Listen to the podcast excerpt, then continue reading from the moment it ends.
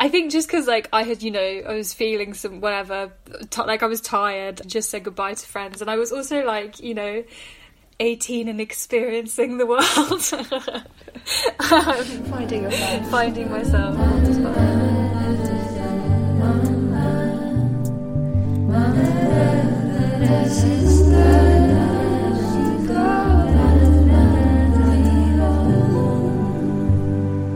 Hello, and welcome to Bosom. This is a podcast where I want to find out how women, non binary, and gender non conforming people have influenced and shaped our thoughts and lives.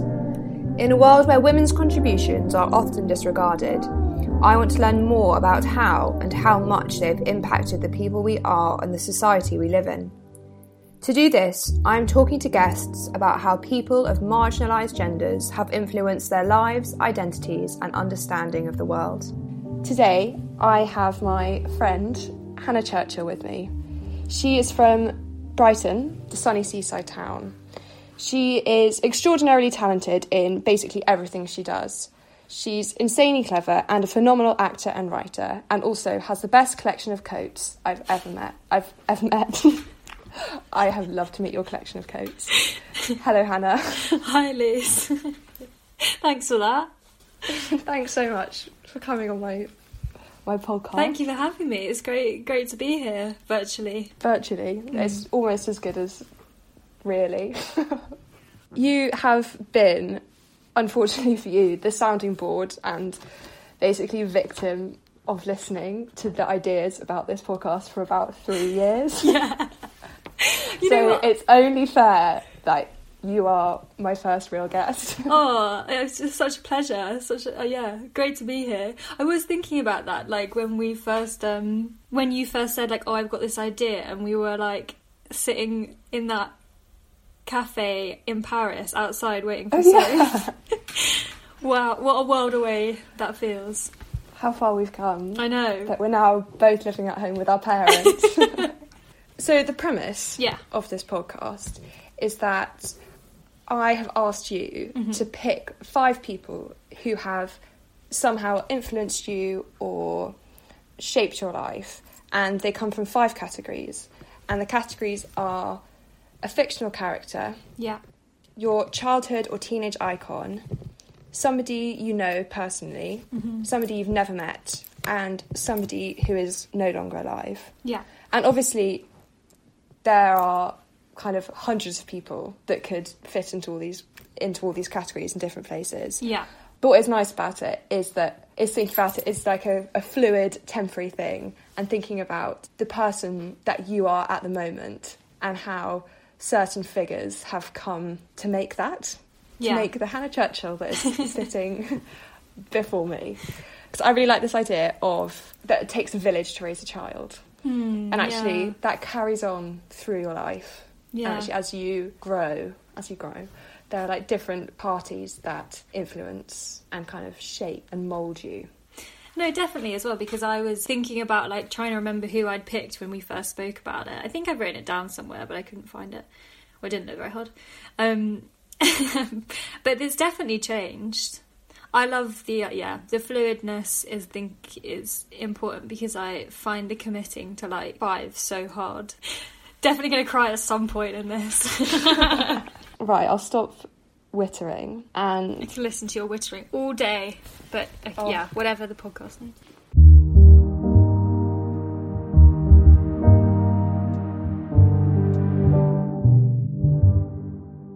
so the first person I want to talk about is your teenage or childhood icon. Yeah. And who is that? So I feel a bit lame for this choice. You could never be lame. Okay, well, um, Avril Lavigne was a really close, like it came really close to it being Avril Lavigne, but I felt like that was like a quite early teenage icon of mine. Like I don't know, I was trying to remember, and it was felt it all felt a bit like hazy. I couldn't really remember like who I was listening to, so I chose instead Kae Tempest, who is a poet and a writer and a sort of rapper and a spoken word artist, I guess. I don't know if they describe themselves as a spoken word artist, but um, I first heard of or like was introduced to Kae Tempest in my AS year, I think, or maybe A level year when I studied their anthology Hold Your Own for Oh, nice. yeah for coursework, I think, which was quite cool. Like I think that was quite a That is really cool. yeah. I had a really cool A level English teacher who I guess just thought that we would benefit from studying K. And no one else had done that before because she had to ask permission for it to be used. She had to ask permission from the exam board. That's amazing. That's such thoughtful teaching. Yeah, I know, I know. God bless. What do you think your love of Kae Tempest says about Hannah Churchill at 17? Oh. or 16, whenever you were doing it? That's I hadn't really thought, I guess, about that. Um I mean, I think like I think it says a lot that I still love like that's my I think that's my favorite book. Like that's like my desert island disc book. And I don't feel like I even know that much about poetry or like but there's something about their words and like so I've just finished a literature degree and I think I've always had this thing of feeling like I wasn't really smart enough to sort of or mm. hadn't ever read enough to be someone who could read difficult books or like understand the world in that way. And i don't know why that was such a thing for me but i think it was like something i took with me. And then i think when we did kate Tempest poetry i'd never really thought about words in that way. They were talking about such clever, you know, using my 17 year old brain, like clever Yeah. concepts and things that I had mm. never thought about before, or things that I had thought about before, but had never had the language to kind of describe or like that I thought no one else thought about or and it was that kind of feeling of seeing not necessarily seeing yourself in literature but like I don't know Feeling like you've got someone who's voicing, yeah who's articulating what you're feeling. Exactly, exactly. And I think like I kind of like something clicked a bit and I was got it. And then I think, you know, the reason they're an icon is like I think I was just obsessed by the idea of their talent because they also they're a playwright and they write these like huge epic poems and then they perform them and they're so captivating and like charismatic and they're also a musician and I had this ex- I went to see them that year in Brighton, um, just when they were start like first starting to perform music. Mm. And it was mainly a poetry set, and there were some songs at the end, and they were kind of like this is work in progress. And then I think a year or two later, I saw them again when they would, had curated the Brighton Festival and did a huge sort of epic music set.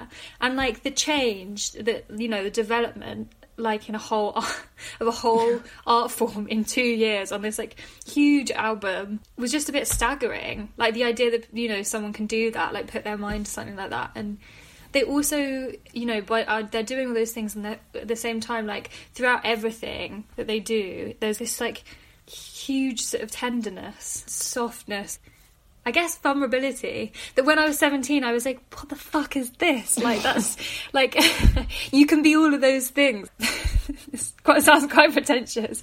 But I think I was just like, No, no. wow, it's, I don't, um, I had never really understood like that the way people spoke about books and literature or music really in a funny way. Um, and they just seemed to be able to do that and be quite um, authentic, for want of a better word. And they've continued to be authentic and political as well at the same time. You know, I like all the things that they were saying had a political basis in a way, but without any judgment. It was all, you know, their work is always about tenderness and empathy for everyone. Um, Going back to what you, you said earlier, Yeah. the thing of watching somebody, you seeing Kate, and then watching them two years later and being able to watch that change. Yeah, I think that's a really amazing thing for a teenager, Mm. to, without sounding patronising to teenagers. But I think when you're definitely when I was a teenager, you would look up at adults and be like, "That is a fully formed person, and Yeah. they're just this block of good, or not even good, just like that is them, and they're now 20, and so they are big grown ups." yeah, but actually being able to recognize that somebody can develop like being a teenager and watching an adult develop mm, yeah. i think that shows so much like, about you i don't know you must have been a very empathetic sensitive teenager much nicer than i was Oh, I don't know about that. i think i don't know do you think that watching someone develop like that had any i don't know do you think you ever thought that changed your perception of like adulthood or seeing a, an adult go through development. I wonder if it did. I think like it was. I don't know if I thought about it in that way at the time. Yeah. But maybe it went into my brain without realizing. It modeled something about creating things and like that taking time but being doable. I don't know. I guess I, Yeah. you know, I saw them being someone who was out there doing it. Um, and I don't think I've learned from that really. Like I don't think I've actioned that in my life, and maybe that's why it's still important. You probably don't actually think it's not a conscious like a conscious thing to think, Yeah. okay, I've seen an adult change, so that means I can change as, as an adult. But I wonder just like hearing that you now you like bring that back as something Mm. that you appreciated about them now. I don't know, it's quite like a hopeful thing. Yeah, I definitely think it it it is hopeful. I think that yeah, that's exactly right. It makes me think of the way that my dad like speaks about some musicians that he loves, seeing them creating things and being like, "Wow, that's just incredible." And I never really Yeah. got that. Yeah. I was kind of like, "Okay, fine, it's a good tune, whatever." Um, seeing the creative process there's something in that. And i just i don't know i think that there's something in the fact that this was someone that i kind of fell in love with at 17 and i do like love like everything they do even though it's re- all really different. Um, and i still love now some of the feelings are nostalgia. But i can come back to hold your own that anthology and read it with my 23 year old brain and get different things from it. I just had to get I had to get them in there somehow. But Avril Lavigne, I love you too. Avril Lavigne, if you're listening, if you're listening. don't be hurt.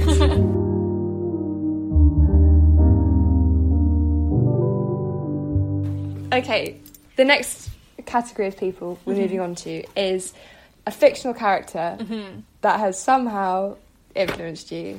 Okay, And you've gone for Juno, I've gone for Juno. as in Juno from the film Juno. Juno from the film Juno. I should have looked it up. I don't know when that was released or I don't know who directed it actually. It was it was quite a long time ago because when I was eleven, Mm. we drove to France on a family holiday once, and we only had one CD in the car, and it was the Juno soundtrack. Oh, such a good soundtrack. Yeah. So it's at least like thirteen years old. Yeah. like, I really struggled doing this. The fictional character one because I wanted it to be some excellent, I don't know, warrior woman that you couldn't get in real life. But I, I was trying to think about the things that I love reading or watching, and like a lot of them, I probably don't like the characters in them that much, which probably says something about me. In my head, when I was choosing these, I was like, this is me sitting down for dinner with all these people, which isn't the premise, but like I was kind of I think it's quite a good premise. yeah, that's kind of what was in my head. I guess June, like, Juno did also influence me. I mean, it's just like one of my favourite comfort films, I think. Like, I had it on my iPod Classic, which I took travelling with me, and I watched it once taking a bus from Wellington to Auckland on my own and like cried on, on this bus watching the film. I think just because like I had, you know, I was feeling some whatever, t- like I was tired, just said goodbye to friends, and I was also like, you know, 18 and experiencing the world. um, Finding your faith. finding myself on this bus. She's such a cool. So cool. Character. So like outspoken and excellent and like what I still think now of as cool. And I thought she was cool at the time. Yeah, and just iconic. The hamburger phone, like the way she speaks. it changes so much that Yeah. film from watching it. Watching it when you're eleven and watching it when you're twenty three is such a different experience. Because when you're eleven, you're like, oh, she's sixteen, she's so Yeah. cool. And then when you're twenty three, you're like, oh, she's sixteen, Yeah. she's so cool. But there was definitely a point when I was, you know, maybe like 15, 16 that I was like, I shit, I'm not as cool as. Oh, don't mean swear. I am not as cool as her. Like, and the portrayal of sex in it as well. I was Yeah. like, d- I simply could not understand sort of her and Paulie's relationship, like how in control she is of everything, seemingly. In hindsight, more relatable than a lot of the stuff that you watch as a teenager about sex. But that was why it was so like alienating not alienating but like alien like i was just like Yeah. what is going on here and like i guess the the fee like her her female friendship and those things and the way that she interacts with people at school and like i think every teenager feels like that regardless of Whether they're star or film. yeah exactly Yeah. There's also a moment that I've remembered of her putting her skirt on over her jeans, and it's a maternity like skirt because she's pre- like really heavily pregnant at that point. And I just like don't know why that's lodged in my brain, but I remember being like, that is so cool. Like like how does she make that look and she like drives the, she like drives the people carrier and just like yeah she just seemed to she seemed to get get it Yeah, the people the people carrier Yeah. thing. That I think that's what got me when I was younger. I was like, what? Like when actually I mean it's actually quite uncool. Yeah, Not yeah. uncool, but it's not like a cool thing to be driving. If I've been driving a people carrier when I was seventeen, I'd have looked like an absolute loser. Yeah. But she's like But also, I guess wrong. so much of it is so not. You know, it's not like Euphoria. She's like lives in suburbia. She drives this funny people carrier. Her like family is like. You know, slightly dysfunctional but very loving. Her boyfriend is on and off and like not really very cool but very sweet. All these kind of it's not like an adult's idea of kind of being a teenager. It's all these mundane bits. But because you get it through hmm. her view and all the things she values, and you get like how she feels about things, and just even like the way they talk about prom. That she had this idea of what her best kind of prom would be, and it was really different from other people's, and just like there was something so not magical, but it kind of is because you get that like all those hopeful Yeah. feelings. yeah, I don't know. I'm gonna have to rewatch Aw. that now.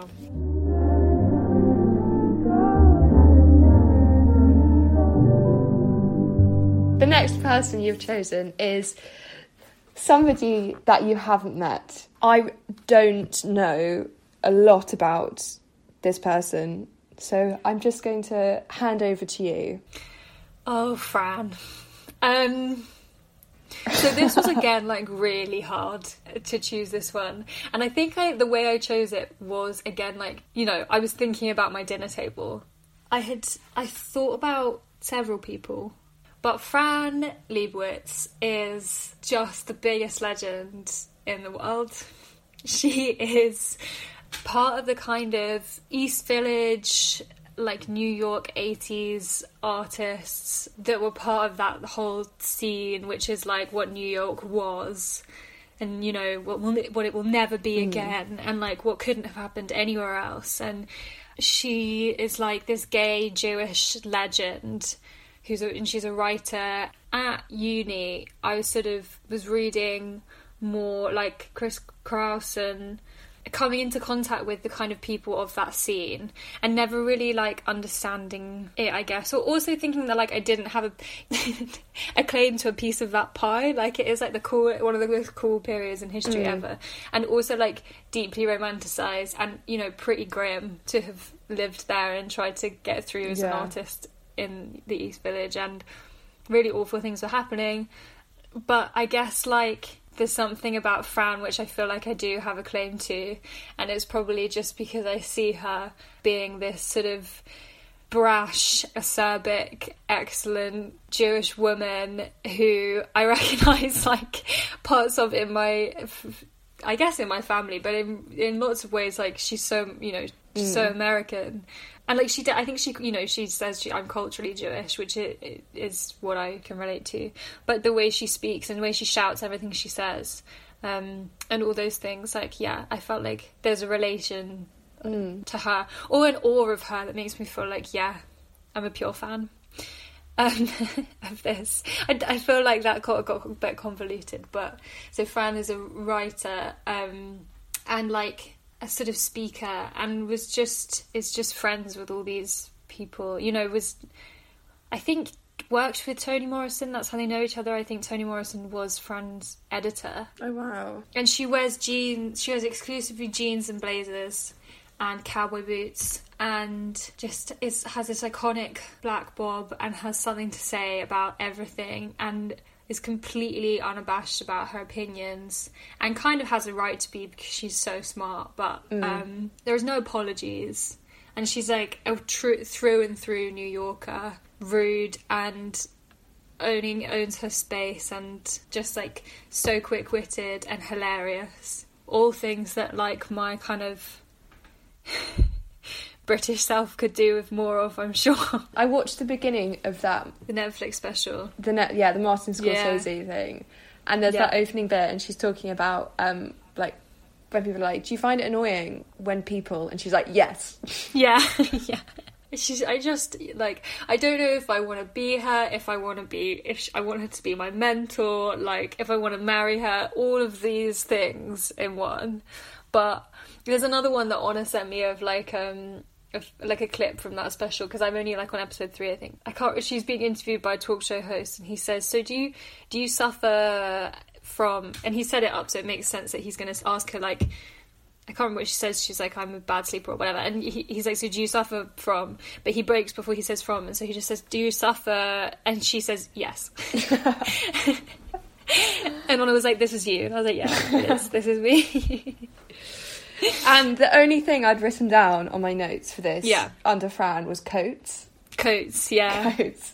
There's a Guardian article about Yeah. her, all her coats. Yeah, just the look is so iconic, and you, I love it because you can see it in the specials that she, you know, has been dressing like this since the eighties, and it has continually just like chef's kiss iconic, like the tailoring. I just, I just wish to be as iconic as as her. The cowboy boots, the coats, discerning stare. I, I don't think I'd actually want to meet her. I think it'd be too terrifying. I would just like shrivel, which is iconically, um, ironically, sorry, you know, like exactly what she would hate. I'm sure. Yeah. I just love like I don't know, so brashly, like so neurotic, but so unapologetic about it, and so well dressed. Ugh, She's everything. She's everything. She is everything. yeah.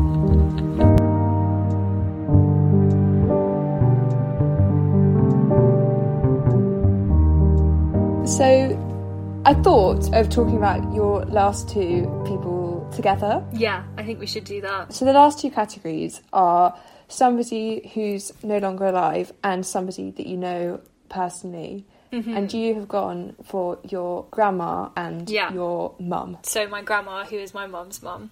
You know, for the question of like someone who you know, because we spoke briefly where we were like, well, everyone, you know, I guess could have a maternal figure. Maybe that should be an extra section Yeah. or whatever. And I was sort of thinking like there are so many of like the women who I know and love that I could have chosen. And you know, you were on that list and just so Yeah. many of my female friends who have probably had the biggest influence on me in in my life in some ways from all different areas of my life and all different ages. And you know I could talk about that probably for hours and hours but it's uh, yeah it's got to be my mum Esther Polden the legend that is and because I think I came to it also as thinking of the dinner table and I was like you know who would I want to speak to and have time with and it would be my grandma and then I was like if I have her I can't not have my mum there Yeah, so that would be rude. she would be so pissed off.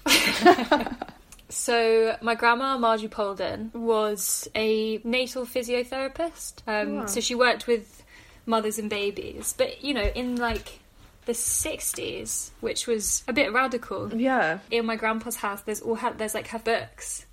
And so many books about giving birth. There's one room which like I sleep in, which used to be my mum's room, which has all the her medical books. and like so graphic. like I have yeah, memories of being little and just like all the titles on the spines being like, What is this thing? But she was just, I think, the most like incredible kind of matriarch. My mum's side is this like huge, chaotic, sprawling Jewish family, and she was like the center of that for a long time and she kept everyone together. Her parents were Polish and moved over quite early in the in the late 20s to South London to Selhurst. And her dad was pretty incredible, trained to be a doctor. He learned English while he was training Oh my god. sort of he didn't necessarily I, I feel like I need to double check that but then so you know trained in England then moved back and then brought his wife and then just my grandma's big brother and then my grandma and her little brother were born in England.